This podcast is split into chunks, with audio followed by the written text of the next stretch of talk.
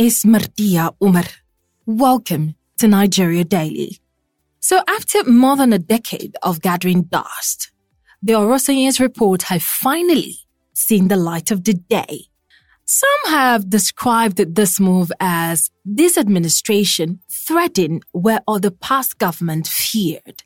So the implementation, like most people already know, involves merging subsuming and scrapping agencies with similar functions. But there are fears which some expressed in the past as a major bottleneck that prevented previous administration from implementing the Oronsaye report, such as job loss or head boy becoming a class monitor, as some has described. Well, Hajia Hadiza Bala Usman, special advisor to the president on policy coordination, in an interview with TVC, said there will not be job loss.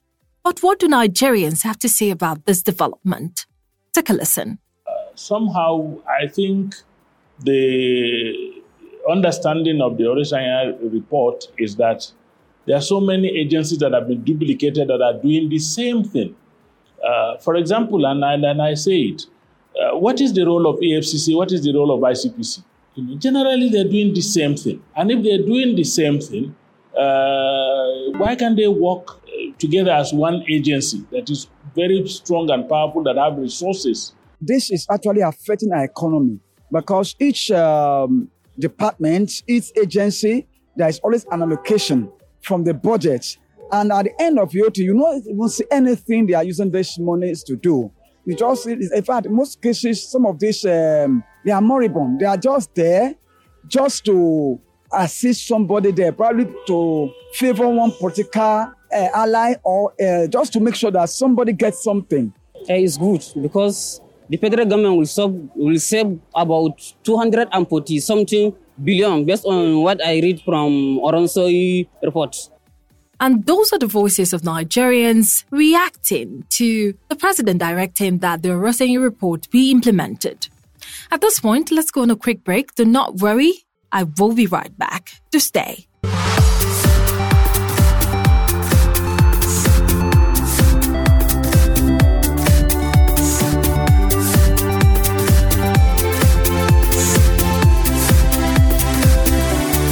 You're welcome back. You're still listening to Nigeria Daily. Thank you so much for staying. At this point in time, let's have a conversation around this report. Like I said before, there are fears which some expressed in the past as a major bottleneck that prevented previous administration from implementing this report. And some of them could be job loss or, you know, other issues.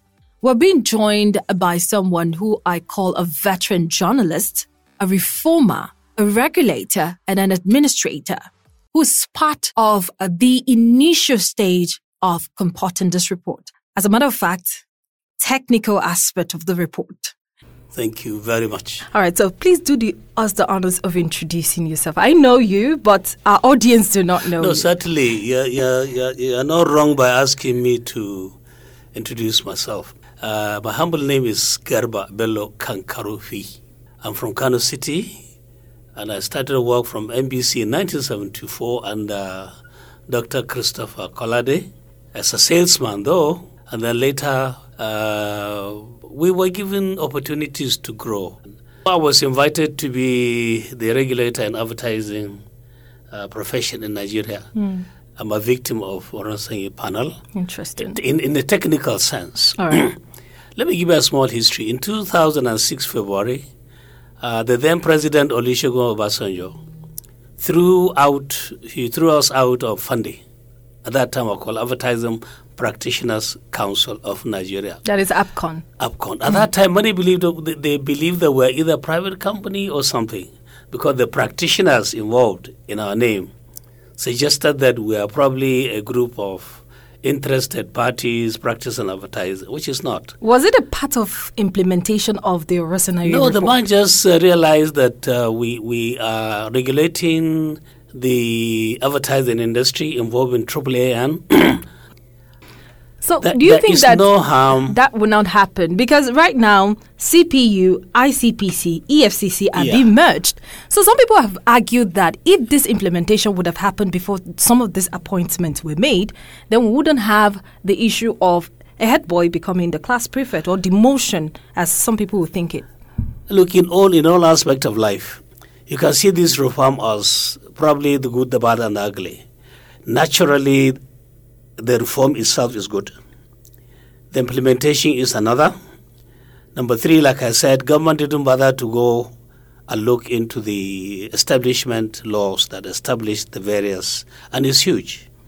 Now, some, I don't think there is anything to, to lose because uh, your status, except where probably uh, only one chief executive is required, and then others who lose, of course, naturally, DGs who lose. They become either directors or deputy director, or no, or, or deputy directors general. I believe that for this to happen, the current head of service must have thought about it. She wouldn't have presented it as a memo for it to be accepted by the executive council meeting. And I can tell you without being um, too sentimental that this, uh, our current head of service knows what she's doing. She's brilliant. Of course, naturally, you cannot favor everybody. I would still expect uh, some little time. They gave about 12 weeks Yes, for, 12 for weeks. implementation. Yes. Government can play along. Why it is okay, I do not see why we have EFCC, ICPC, kini, kini, kini, all of that. That is why cases are not being treated fairly. Three different organs are charging you to court, and uh, there are some issues in law which are not common to our understanding as laymen the issue of fairness, bias, and even the issue of investigation. A lot of these guys mess up good cases through wrongful investigation and processes.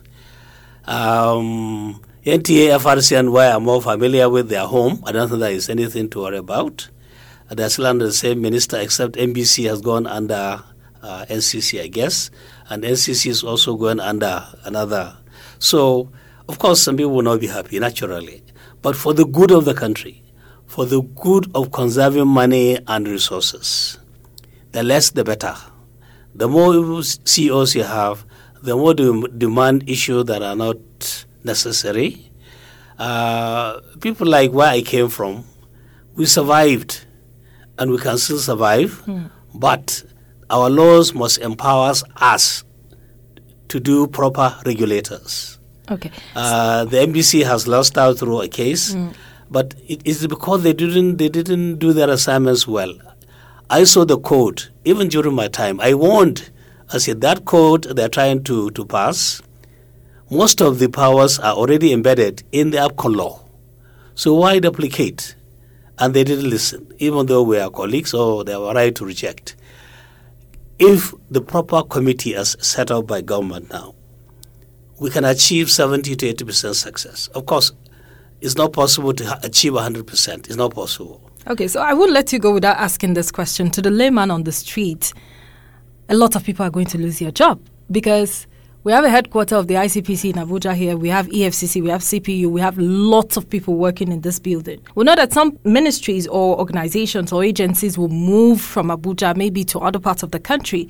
But are people going to lose their job from your experience and from what you've said so far on, the, on this issue? I think these decisions quite rest on the president and his team. Uh, from what we heard from you media people, it was said the president directed nobody should lose his job. And even during uh, Obasanjo period, we CEOs were told categorically clear. The only person who loses the job when there is a case against him and confirmed for infractions, stealing, misconduct. But government has said, and I'm, I'm telling you what I read in the papers, that government has directed nobody should lose his job. Meanwhile, government is battling to employ more people into the system. Private sector are encouraged as much as possible to absorb more unemployed youth. There are people with PhD who are still unemployed. Uh, I can say with certainty some of the reforms in the previous administration didn't work. Uh, like the role of the CBN and the NIRSAL and the rest of it. They only corner those goodies for themselves, not for the masses. Because I was into farming when I retired. So, with, with this implementation of this report now, do you think that some of these reforms will work? Absolutely. I'm telling you, if, if look, I, I think for me personally, I'm not looking for a job. I'm already worked uh, by, by, by my years of service. For anybody to, during the man who even did the reform, couldn't even implement it. Even the man who took over, even the man that we believed is a general, is a soldier, is brave, is straight. After looking at the pro and cons of the thing, he didn't bother to delve into it. He shied away from implementing it. So for the Tinubu administration to honestly uh, face this, this, this, this, this, this is an earthquake, for them to even yes say let's try it, is better than not trying at all. Do you think they're going to succeed? I believe so. I'm a, I'm a, I'm a optimist, not a pessimist. Hmm. I believe it will do that because you see, if, if they are not prepared to do it, they couldn't have taken it to council, deliberated, because all the ministers are not silly. They are not, they are not novices. All of them are self-made people. If they are not too sure of your success, they will not dare, because eventually some of them will go back to their constituencies. And don't forget, three years is just a short period of time in a life lifetime. In the next three years, all this all this talk will end. They will go for re-election, including members of the National Assembly. All right. I, I wish we I, had. I, I, believe it will work. I, I wish we have more time to talk about uh, this reform, but unfortunately, we just have limited time. But I'm very, very overwhelmed. I'm happy that I'm speaking to a veteran journalist and we've been able to get an insight of what this reform. Well, let me correct you. I'm, I'm, a trained journalist, but I'm a marketer and a regulator now. So okay. I, have abandoned my field. I think I will just stay with the cap that says you're a veteran journalist. Yeah, so that's that's what I will stay with. Thank you so much for your contribution. it's a pleasure to be here. It's a pleasure. You. Well, that was the voice of Alhaji Garba Kankarofi. Like I said, I call him a veteran journalist a reformer, a regulator, and an administrator. And that brings us to the end of Nigeria Daily for today. Remember that if you missed any part of this podcast, all you have to do is log on to our website, which is dailytrust.com.ng or trustradio.com.ng and be part of the program and get all of the details concerning the Oronsaye's report. My name is Martia Umar. Until I come your way again, be safe.